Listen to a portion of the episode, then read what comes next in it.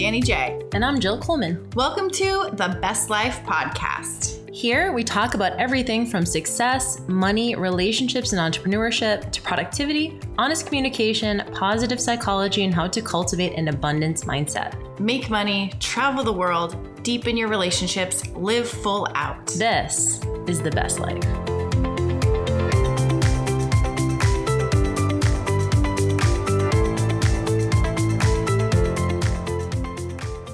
Guys, we are here with Renelle Nelson again. she was. Is she the only repeat guest you've had? Actually, I think so. Yeah, Ooh. our first repeat guest because your first it was fire. Your first episode was so well received. People absolutely loved it, and I think you gave a lot of tools and strategies for people who didn't know they needed them. Right. And they were like, "Oh damn!" Like yes, exactly. Right. And so so for people who maybe didn't listen to the first episode, can you give us a little bit of background on who you are, what you do? Okay. So my name is Renelle E. Nelson. I am a licensed marriage and family therapist. Um, and in my practice, I specialize in sexual dysfunctions and infidelity. So really, I really like to focus on um, infidelity and finding love after infidelity and dealing with sex after infidelity. Mm-hmm. So I like love after betrayal, dun dun dun. Mm-hmm. You know some stuff because we don't talk about that. We no. don't talk about. We talk about what's happening, the betrayal, but we don't talk about and then what happened. Yeah. So I'm that person. Well, right before we turned it on, you said you're looking for the people who want to stay. Yes. Um, one of my thing is because of my story is I was habitually betrayed. Uh, when it happened to me, it was no one who looked like me or it was no one talking about it. And my circle and around um, the people around me, it was just basically um, survival. It's just something you do, something that happens.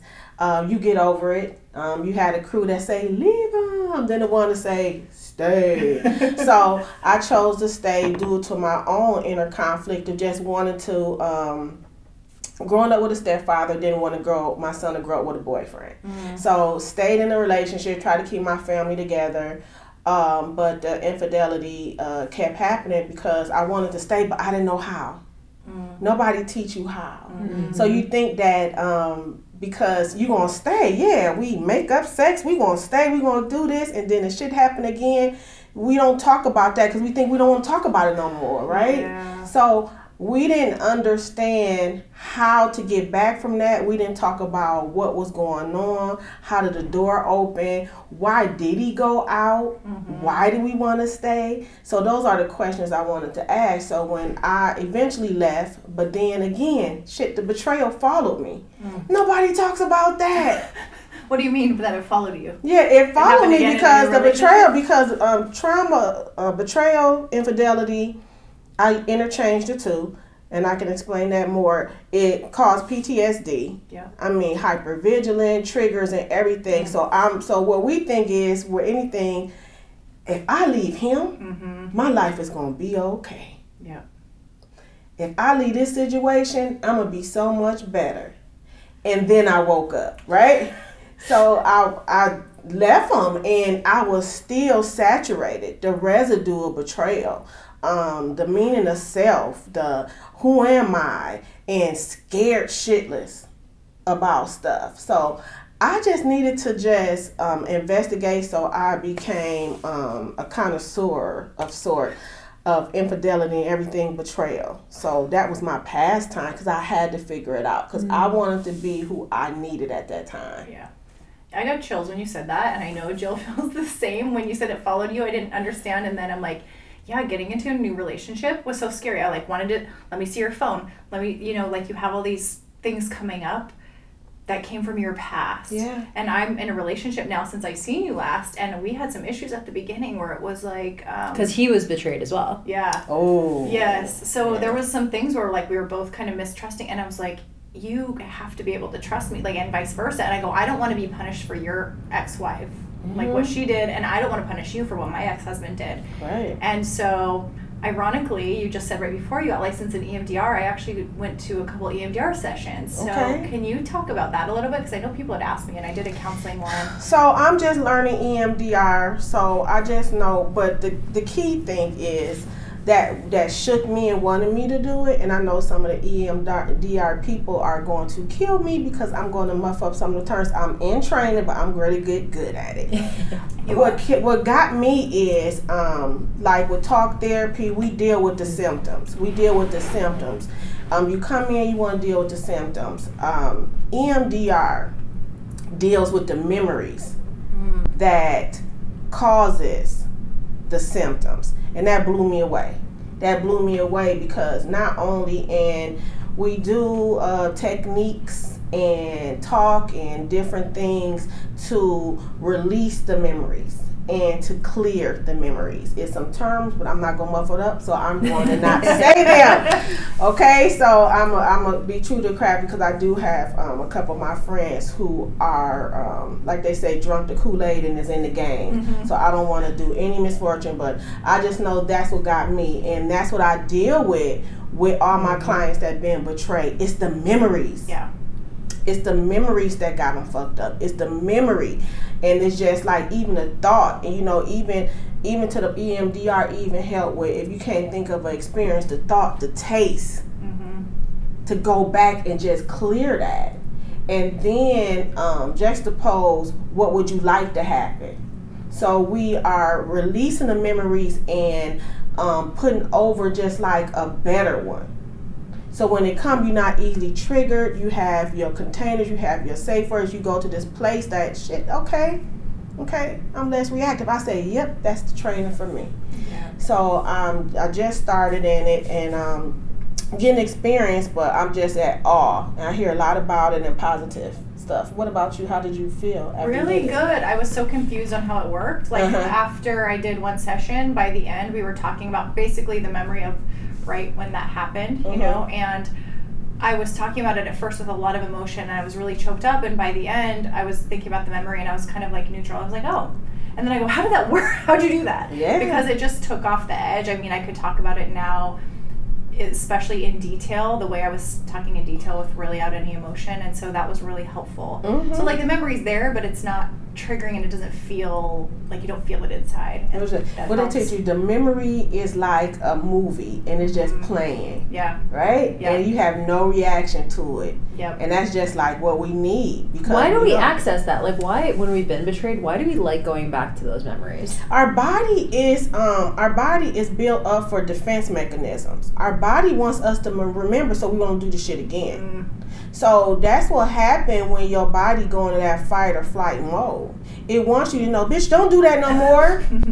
danger, danger, right? We have all these alerts, but we don't pay attention to them. So it's meant to help us, but when the overuse, it harms us and it can stabilize us. Yeah. So that's why we do techniques, incorporate the other things to just rest assured and just let your body know and talking to your body that it's okay. I'm not in trauma. I got this. And EMDR is one of the techniques we can use. Wow. You had mentioned before about the symptoms.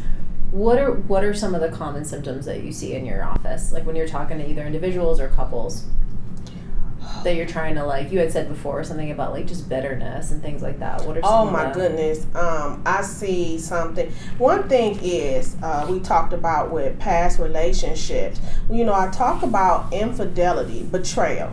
Infidelity is like a sexual relationship. Betrayal can be small betrayals. It's just like somebody didn't broke a contract of trust.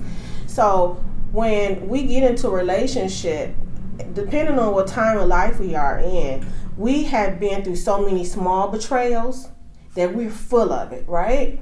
So when the infidelity happens, we just go off, right? Even if it's a small, another small betrayal. I'm not saying infidelity is can be small, but it can sometimes. Talking to somebody is what you determine, Sure. right? So you just go off, and so when I come in and I talk to my clients, I was like, let's get let's understand this. Are you tired of him or you just tired of it, period? Mm. Right? Think about when you left a relationship and you go into another relationship and you already counting down shit. One more time, one more time. Let him pick up his phone one more time. It don't have nothing to do with him, right? yeah. It's because you tired of betrayal. So I see people coming in to just mentally drain. And hy- being hyper vigilant because of infidelity can drain you. You worrying about when you leave, what you got on, how you smell, who picking up your phone, where are you going. That is exhausting. So I have a lot of clients that come in that's exhausted, bitter. I have someone, people who come in. This is another failed relationship, so they clump them all together and determine their self worth. You know, I have a lot of people who come in and they just um, really just um, self uh, fulfilling prophecy. They just they don't say it and they hold on to it because without it, they don't know who they would be. So there's those are the people going like I'm depressed, I'm anxious. I mean, it being like I said, I had one on my um, feed. I've been I'm in a lot of support groups. It been 44 months since D Day, and I'm still I'm like, damn. What's D Day? D Day as discovery, Oh, So the moment you found out. the moment you found And out. And people are kind of like putting it up on this pedestal. Yep, and we're honoring it like anniversary. counting 44 months. It's almost four years. I'm like, I'm trying to do math. Do people do that with babies? They're like, it's Yeah. 24 No. months old. no, they go to like two years and then they stop counting months. So 44 is ridiculous. Can you just That's say, like holding a, a vigil for this disaster. Because we don't know how to get it mm. outside of Yeah. us, it becomes us. I can see that. I'm in a group. Somebody added me. It's called the Unwed, and um, it's a pretty decent support group. But there are some of those people that are just like super bitter, and they're like, "Tell me it gets better. I can't meet anyone. All these men are terrible." And I'm like, maybe you're not over whatever happened yet. and I know for me, I didn't want to stay bitter, but it was an effort and a process. So how do you help people? get through the bitterness and like get out of that spiral of like counting down and defining their life We first got to acknowledge it. We first got to acknowledge it. Um, first, we have to acknowledge it and then own it and then release it. We have to have like really sometimes I do release parties where we writing it down, we burning it, uh, whatever spiritual sense you need to release it. We need to release it because like I can be the best um, therapist. I think I am, you know, about it. But if you don't have space for me, if you so full of this, a lot of people we hear a lot of stuff talking about healing, but people are just getting a misconception of healing. A lot of people saying healing don't know what they're healing because they haven't acknowledged it. They acknowledge um, the infidelity, but what part of the infidelity? What did the affair mean to them, but say to you? What did it say to you when you felt that? Where did you feel it at? You know, did it bring back memories? Did it bring back a feeling? That's the shit we need to do. That's the shit we need to do because we got to figure out why, what attached to you. And if it didn't, that's good because you did all you could. And they, you know, cheating is a choice. So when you can remove yourself from that, you on your way. But when it really stir up something and you can't get past that, that's when we have to go in and say, let's work on you. So me before we. We got to work on you mm. before we think about y'all. Sometimes, w do you feel like some of your clients maybe are unwilling to to like move past that because they feel like it's a betrayal of themselves almost? Like it's like if I if I start overcoming this feeling of like being a victim of this thing, then I'm almost betraying myself or like I'm condoning Yeah. the behavior. Yeah, because then we have to then we have to go to the point. We got to go to this this space that um you open to understanding because I have to um create a safe environment for you for you to feel safe because I have to get this space available. And one of the space is that you cannot hold somebody's personal faults and deficit and make them your own. Mm. You have to let people hold their own shit. So I said, why do you keep holding a knife that's hurting you? Mm. You have to let it go to heal. Why do you can't? You want forgiveness, but you don't forgive yourself. Mm. So we talk a lot about about self forgiveness, and then the shit gets so deep because we got to see other ways you didn't forgive yourself. Sometimes betrayal is the door to a lot of other stuff. Remember, we're just two individuals coming together with our own stuff, but sometimes our demons dance good to each other. So we bond on trauma, mm. right? Yep. It's that we think it's love, but it's that trauma bond. So when we both connected and something go wrong, we both go into our little corners and soak because we got so much unhealed stuff. And sometimes we project that onto our partners. Right? Dang. So when you are counseling people, do you usually do one person or are you doing the couples together or how do you because you said me before we said you prefer to see people separate before you see them together? Well, um, I had read a lot about because I asked the client. Some people don't want you to separate them, and some people want to see one on one. I asked the preference, but my preference is to basically, I really like to see people um, separate. So in um, the first session, do 30 minutes um, for each person because I got to see where you at. Mm-hmm. I got to see if we're on the same page. And I also have to talk to the infidel to see if the affair is over. Right. Which they might not admit in front of the. They might not admit, mm-hmm. and then you know I had a no secrets policy you know, and I just probably just say, you know what, you guys not ready. Why don't we come back? Because I only work with committed couples, right? So with my coaching, I only work with committed couples. And you know, when you go, that's the coaching aspect. Therapy is figuring it out, but coaching, this is what we want.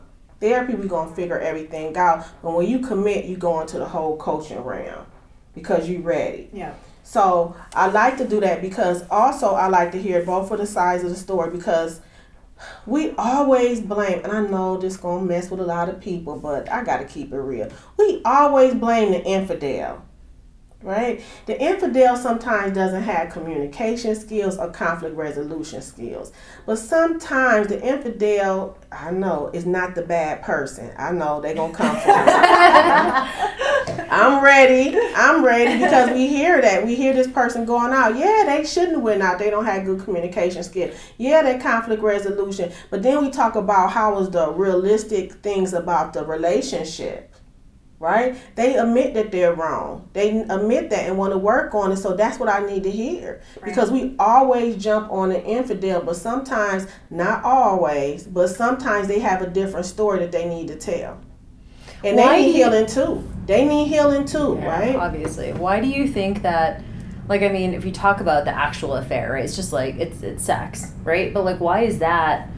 So much worse than maybe a betrayal by the person who wasn't cheated on, right? Like, you know, in my example, my ex husband felt betrayed by me, but it wasn't because I had sex with someone else, it was because of a work thing that happened between us. Mm-hmm. You know what I mean? So, why is like sex the thing that feels like the most betraying? It's an intimate act.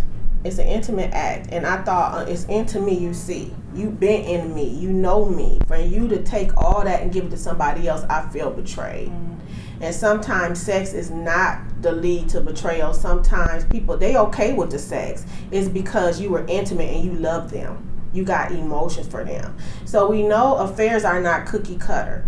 So some may be sex and some may be emotion. And men don't always want sex contrary to belief.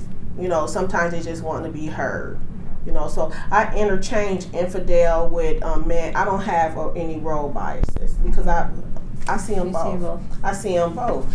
But sex is like an intimate act, and you know, in our culture, that's the ultimate act for a few in monogamous relationships. Some, it's just sex but it's the point of that betrayal. And then what did that mean to me? That mean that I wasn't giving it to you enough, or I mean, you know, what does that mean for us? What did I do? And that's where we get it cleared up.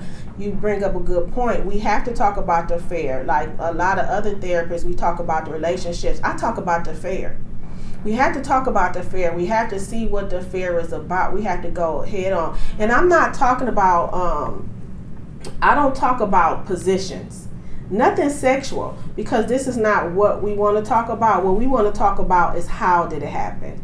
How did our relationship open a door for infidelity? What were we doing? And I'm not, and it's not a blame game. Let's take a time back. Can you remember A, B, and C? Let's take that and let's see how the relationship got open to allow betrayal to come in. That's what I'm gonna focus on. And I let the hurt party know, knowing how many times they had sex, restaurants, positioning is not gonna help you heal. It's not gonna help you heal. Matter of fact, at a time, and I make sure the um, storm is quiet. Nothing they gonna say gonna make you feel better. True. So to keep keep self betraying and causing self trauma to say why, why, why it's not going to assist you. Mm-hmm. Especially that why is not going to make you feel better and you're not open to understand. So that's why you got to come down because our bodies go into shock. It's a natural defense mechanism. So I like to work with it when the storm is quiet and the shock has released. So then I can see you. Raw and everything. We're gonna take care of you, but we have to do it. So interesting, um, and I love that you said that because I think like you meant there's like no like that at the beginning. There's no way you could ever see it objectively. Like I think even you saying, like even maybe giving credence to the fact that the infidel wasn't always in the wrong is like people just. I mean, it's shocking, right? Because it's so cultural. you know it's like it's like um, wait how could you even but i mean i think danny and i are both there even though like we don't really respect the acts we both can see i can understand infidelity way more now than i ever could before it had happened. I'd be like what? Like that's just not even comprehensible to me. Yeah. and we've seen a lot of people obviously coming out of the woodwork and talking to us about it but one thing i wanted to ask you and I, I want to do a separate episode on this but i'd be interested in your take this concept of micro cheating which is like not exactly like penis and vagina. It's more like texting or dm on instagram or um, liking photos or leaving fire emojis under someone's photo like stuff like that have you gotten like are people doing more like that kind of stuff and this is like a gray Yeah. area right I mean, it's it's a gray area, and that's one thing that um, I like people to come to me, but sometimes I like to work with people before.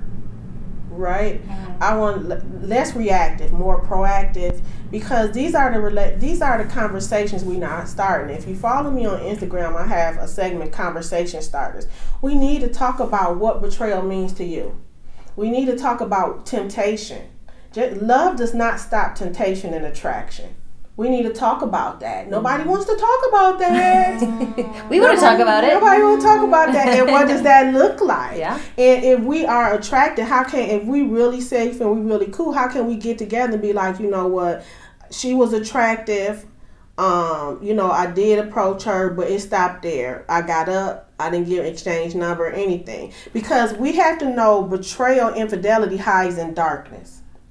If you don't talk about this shit, this is what's gonna make it happen. Not saying the word, No. not talking about it is gonna make it happen, and talking about it regularly.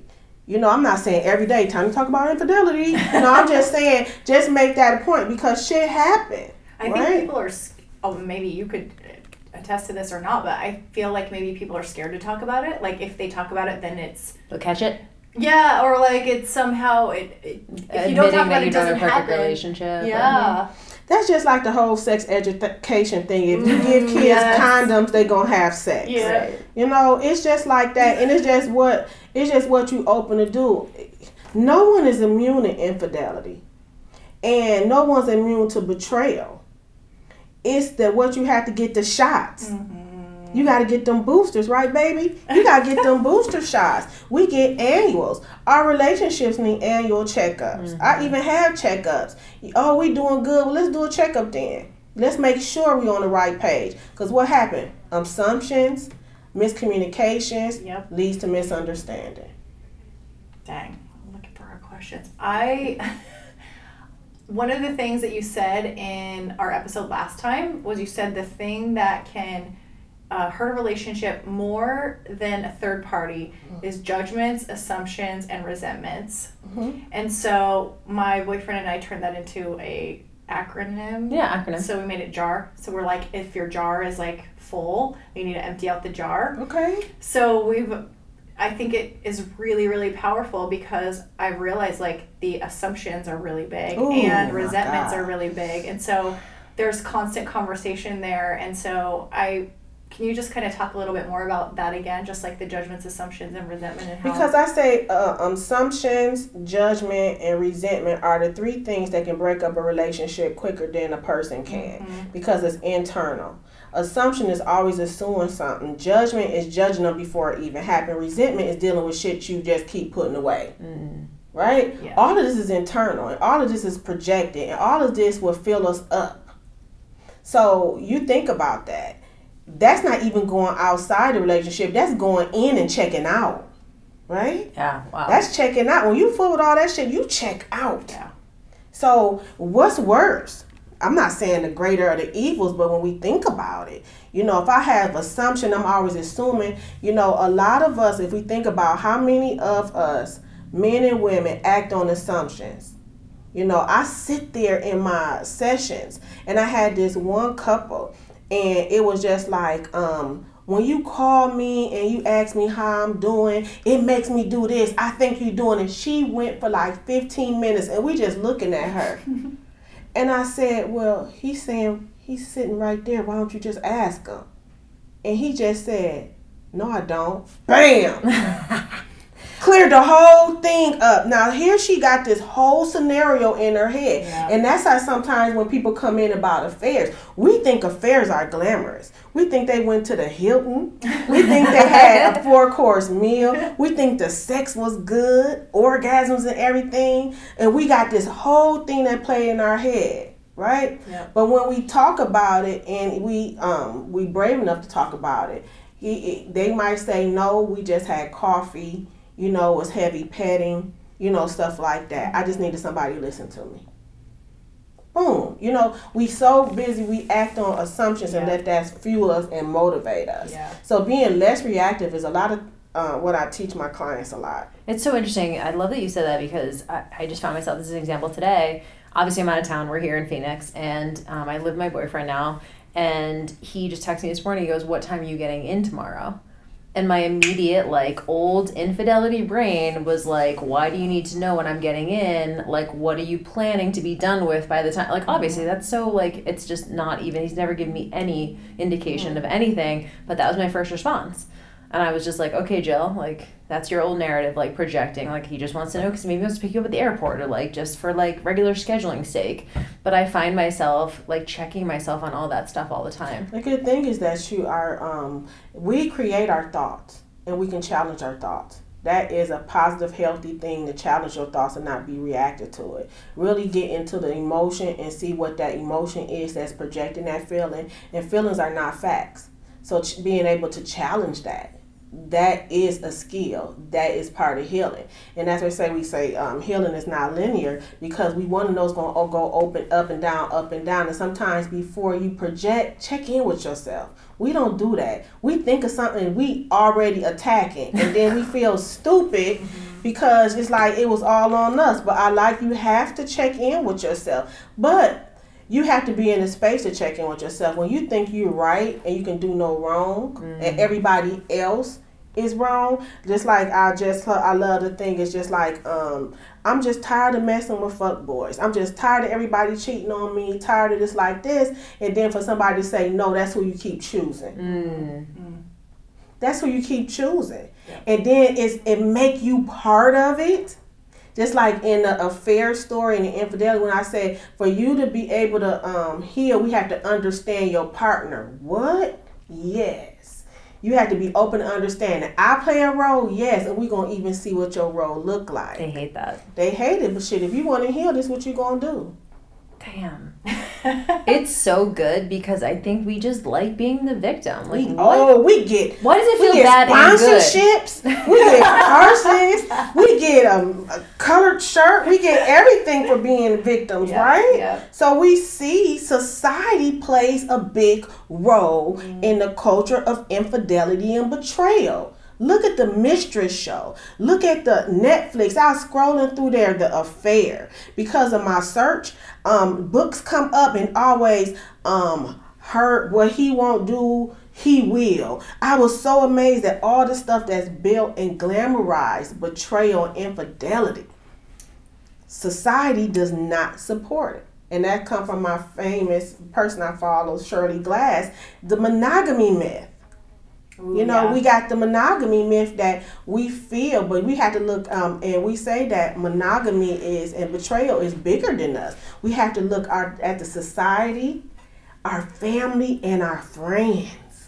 Right? But see, we don't want to talk about that because that's going to step on a lot of people's toes, right? well, before we started recording, you mentioned about culturally too. And do you feel like certain cultures and groups of people feel like um, affairs are more normal and just like look the other way and people go on with their lives? Yeah, because if we think about it, like, um, you know, we talk about the sanctuary learning from Esther Perel, you know, we learned about the, what marriage used to mean. Yeah. It's just business, right? And then not until what she said a couple of centuries ago, we started loving each other. Right. It was just a business. And then sometimes, you know, it was stability. You know, we saw it. What, what was that Mad Men show?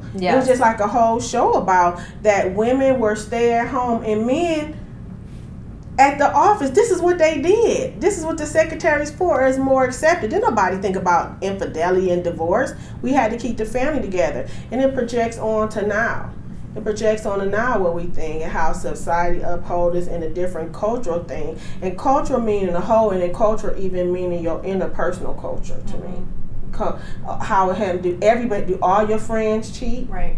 right? And do um, is it is just long cheating in your relationship? Did you learn how to cheat from the men of your family? Did you learn how to stay and take it from the women in your family? That's the stuff we had to look at generational, see how it's passed down. So when I say it's bigger than us, I mean it's bigger than us. But until you open that space to understand, you're not going fully heal. That's so interesting because I think it's so hard to even talk about the person who did the cheating. You know what I mean? Like even if you talk about their experience and like even it like con- it feels like it's condoning the act. Mm-hmm. It's like we can't even consider them because they're poor. They're like they should be the doghouse. Mm-hmm. And so, how do you have that conversation in your office where you have maybe one person, I don't know if it's the, the man or the woman, coming in and feeling so self righteous and feeling so hurt? And like, how do you navigate that when like you want to talk to the other person about their experience? Despite all, you got to knock them off that pedestal. I do. How do you do that? Just say, despite all, you're here. yeah. yeah. Shit. That's reality. It's Okay, like reality. That's you're reality. here. No, no, no matter your income, your status, how many meetings you go to, how many boards you are, you're here. So let's put all that shit outside the door and let's get you raw so we can work on it. You can pick it all up when you leave, but right here, we, you don't need it. I need you, and I need you to be open to understand. And that's how you have to come because we come in there with that facade. Yeah. Like how this, how this, how could it happen? Why not you? You know, true. and could I could I challenge you and even ask you, um, when you taking that self righteous thing, did you ever check in with your mate to see if they was on the same page, or you were so consumed with yourself you didn't even see the need? So many people, because we live in a land of scarcity, we all got these ideas, and society um, idolize marriage and everything. That once we get married, we check it off our list. Done. And then you stop having the conversation. We don't. No, we don't. We check it off our list. We don't know that once you get married, you you got to keep the effort. yeah. You see so many people engaged. Oh my God. We got videos. We got. I even seen like they open up the the ring and they got a damn light on it. You know, we see these stage productions and then and then it go black. Yeah. Right? Right. You don't see no follow up. Where are they now? Right? we don't see that So because they got the ring. Yep. Right? And then you might see another post, here comes the baby. And then nothing. Nobody let you know that all that shit takes time and effort. A relationship is a job. Marriage is a job. You got to put effort into this. You have a career, but now you married. That's a dual work situation. But nobody wants to talk about that. Do you think it's okay if one person is making way more effort than the other? Like, I've heard women say, "Well, I want to make it work, but he doesn't," and and I Or sometimes I'm reading think- the books or Yeah. So, like, do you think that at some point they have to pull their own weight, or do you think they will, or should the person go, "Well, since he's not, I'm not"? Like, how does that? That's a good question. I realistically have to say you have to realistically look at the history of that person, Mm. that patterns of that person. A lot of times uh, we deal with um, different. Our partners and are not are in the same caliber of us. They don't read the books. They're not on the blogs and they're doing this. So you just full with this Oprah type shit, and they don't know what you're talking about. Yeah. Yeah. You coming with this language, and it's not that they not doing it; they don't understand where you coming from. Especially, I find in my relationship sometimes we have to say, "I'm not your client." Mm-hmm. right? So sometimes you coming in, you pouncing on these books and let's do this, and they're like, what the f- is you talking about, Right. right? Right. So you have to get on the same page. Sometimes they're not into letter writing. They're not into expressing their emotion, but you know your person.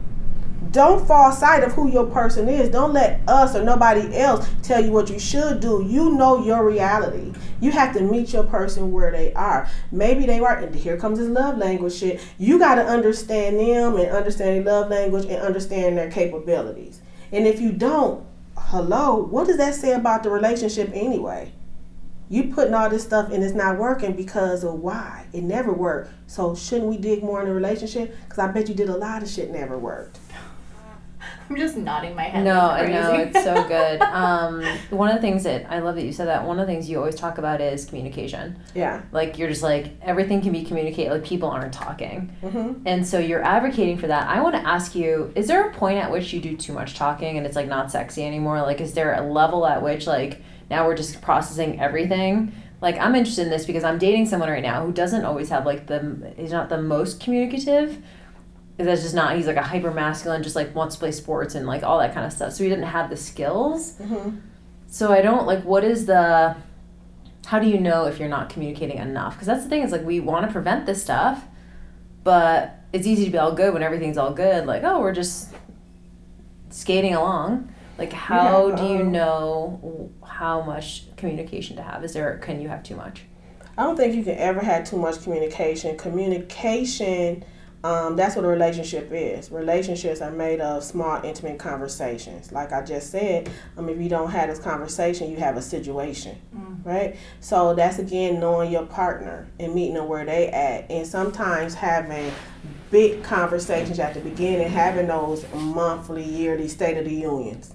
Um, meeting where we at so we can get the big shit done and then little conversations to maintain it. Like, okay, when we first started dating, like to talk.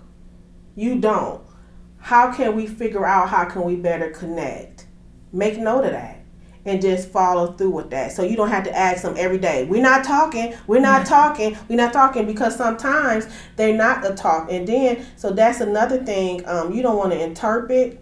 So you say, I don't want to interpret the wrong thing. So let me know when you don't talk what this mean, when he don't talk what it, sometimes that's just one big conversation, two big conversations, not a lot of conversations. So really just meeting them where they at, understanding sometimes you set unrealistic goals so you don't watch these shows and read these damn books, but you know what kind of person you have.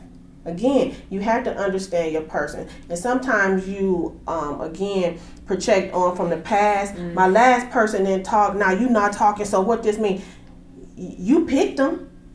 You knew all this when you picked him. You knew he's not a good communicator. You knew this, but you want a relationship with him. Now you want to complain about it, right? Yeah. So it's the thing. That's the whole thing about working together. And then if um, people say, "Well, he's not a good communicator," I say, "So why are you in a relationship with him? Right. Is this going to be a long term problem, or you think you can fix him?" Right. Right? So this is what we got to understand because some people go into relationships for the wrong thing. But that's a different podcast. that is that's so good. We um did an episode. It was like maybe a few months ago on clear communication.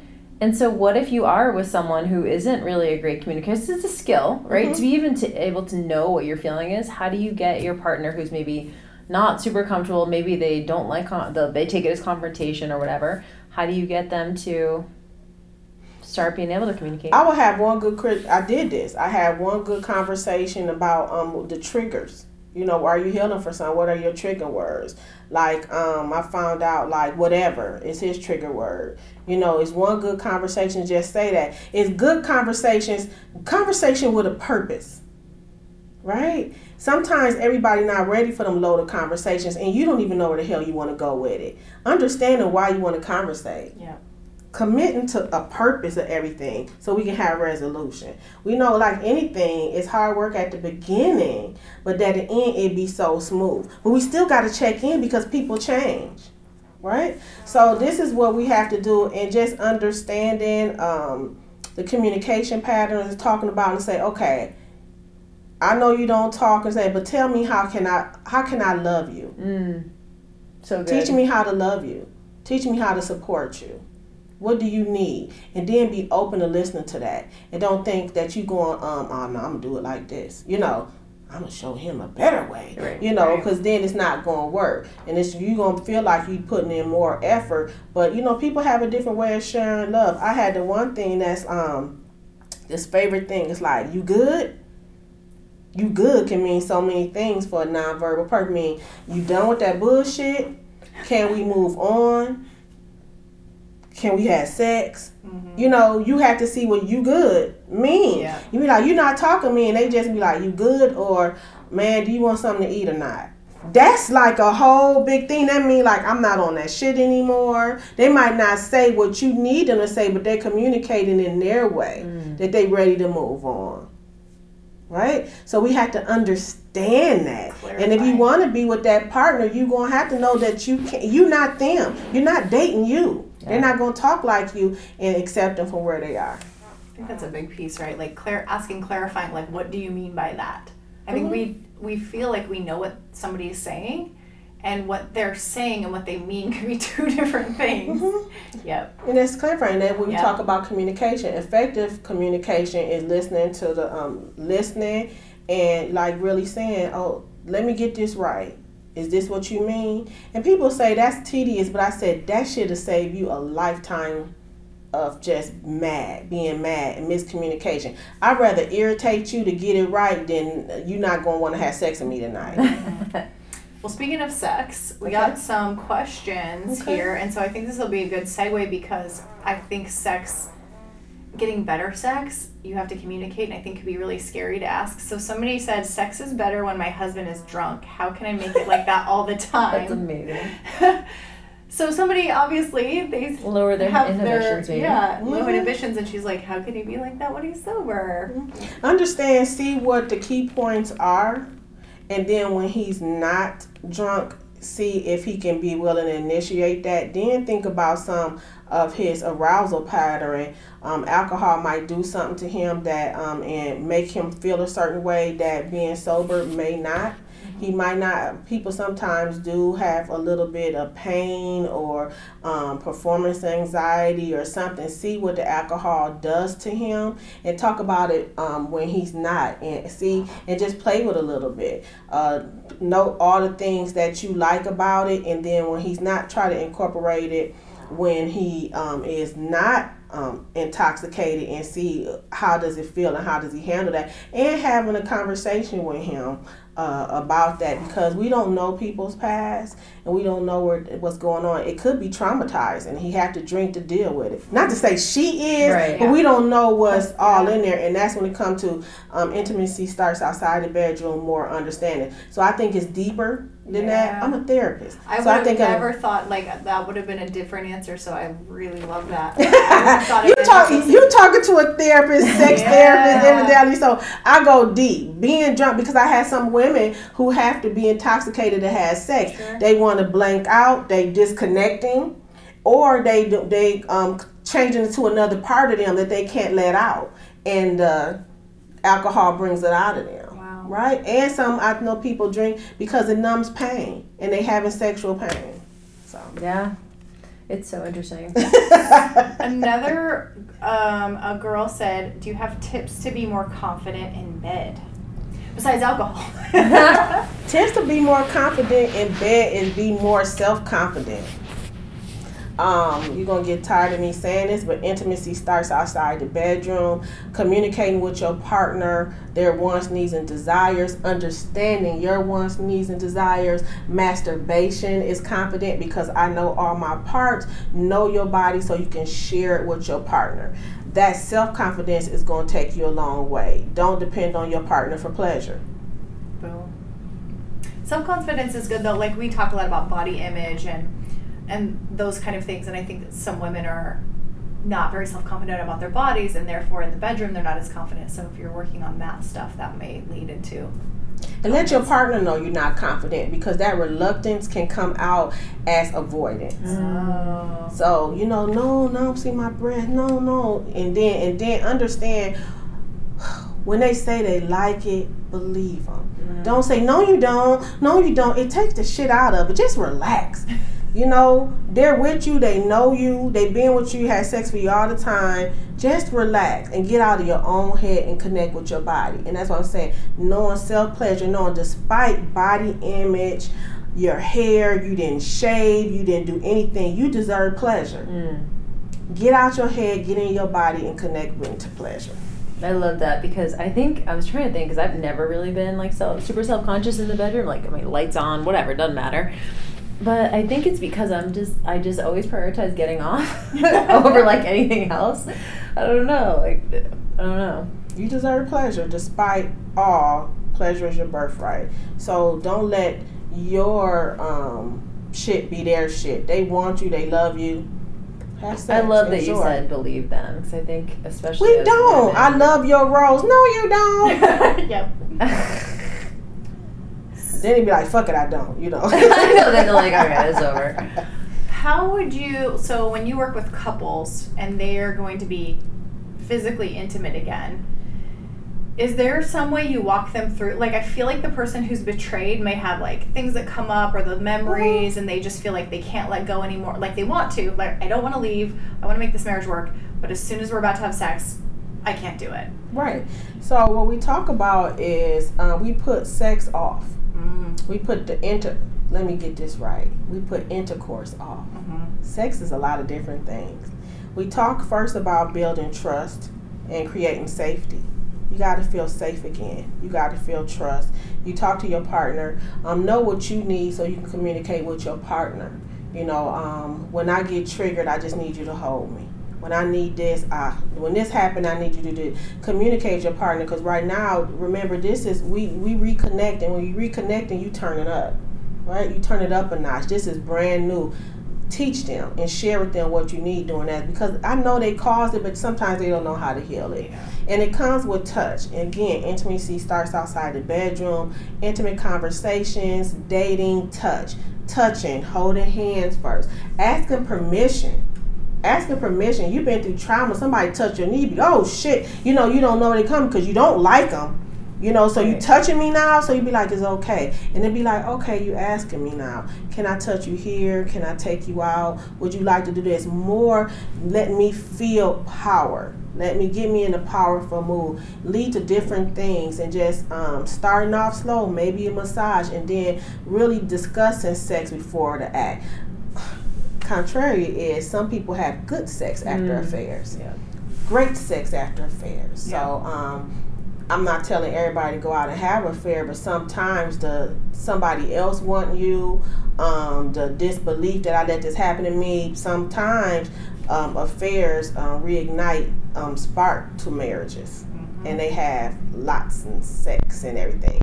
I'm not saying how long it lasts because you're so in that intense moment, but um, it happens. What do you say to the infidel who is looking at their partner and saying, like, I'm sorry, just get over, like, they want the person to get over it quickly because they're over it and they want to fix it and they're like, I messed up, I want to fix it. And the person who got hurt needs time. How do you get that infidel to, like, calm down and have them understand that there needs to be time? Like, because I feel like, or maybe you don't see that, but I feel like Oh, I see it a lot. possible, I see it a lot because that's why the infidel needs nurturing and healing in the space too. Because we have to let them understand first to identify that they um, really identify, acknowledge that they really hurt their partner, and, and and shook the shit out of them, fuck their core up, and this going be a long ride. And if they not in it for the long ride, to say that and to get out because this is a that's just constant betrayal. You gonna say you're gonna do something, not be there for me, and be cocky and shit. Don't just say, you know what, I did it. Some people have exit affairs, right? I did it. I wanted this not for me, and we just gotta learn to uncouple. I see that a lot too. Some people who don't even want to work it out, they got caught. Okay, you want to stay together? Okay, for the kids, whatever. You know, something like that. But then I had to ask the part person, the um, the other partner is that what they want what do they really want and need and why do they want to reconnect so i deal with a lot of infidels who have like that but the ones who really really want to work it out they go through the steps the step is understanding and supporting and know it's going to take time Huge. Uh, well, how do people work with you? And who do you want to work with the most? And how do people follow you connect with you, learn all the things, and read your.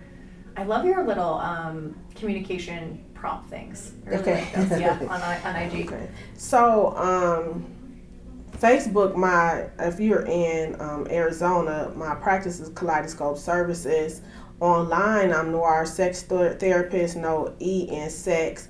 Um, you can follow me there. And my Instagram is represent me. I represent the love and sex and chaos in relationships. So my shit is not pretty. My shit, and they were like, "What she talking about now?" I'm talking about some shit to help you just understand this because people are at different stuffs. Because you know everybody got these themes and stuff. I don't because that's me and that's what I deal with. I deal with you when you want to be loved, stay in love. I talk about sex and I deal with that chaos. So that's what I do, and that's what I represent on there. And so that's uh, at Noir Sex Therapist. And then if you're dealing with affairs and committed couples, committed couples who want to stay together, um, I have affair aftercare. Affair aftercare, I did, and I just opened up my um, Renelle Nelson coaching and consultation, and that is for me to assist women um, who want to find themselves. It's a coaching program for women who want to find themselves after betrayal, um, just getting them what they need because they we really just zooming in on finding you because we can't do that really in um, a couples really finding you. It's coaching because i want to be accessible to everybody. It's really what do you need to deal with and really how can we reach your goal? Better orgasms um, open to love so really precise thing no therapy just really precise goals on how to get there So do you work with people not locally, all over the? yeah, I work with people global. I'm located in Arizona and Wisconsin, but that's why I went more of the coaching because I can't do therapy Yeah. outside these lines. So I went more coaching. So I opened up a whole new thing Yay. for coaching and consultation. Yeah. Gosh, you know, we have a lot of people in our audience who really would need something like that. I know, like Danny and I probably would have uh, three years ago, especially because you just Where were you three years ago? You just don't know we didn't know yourself. you yet. you just don't know yourself outside of the relationship. And like, I mean, I was just I was dating a whole bunch of fuckboys because I didn't feel worthy, right? You don't the trauma that it affects it reverberates, mm-hmm. you know, like into all different places. So if you are if you're fucking with fuckboys, you need to if you're fucking with And, fuckboys, and you keep choosing them. Yeah. yeah, oh, you yeah. keep choosing if them. you're choosing Right. fuck boys, if you're bitter, if you're counting 44 months after D-Day, you better call, get on Renelle's list right On now. her books. yes, for sure. Thank you so much for coming out. Thank The- you guys, we're in Phoenix actually. Renelle, we're all sitting in the same room together. We met Renelle in person in March, and we just we're so grateful that we get to see you again. So yes, appreciate thank you it. so much Thank for sharing. you. Oh.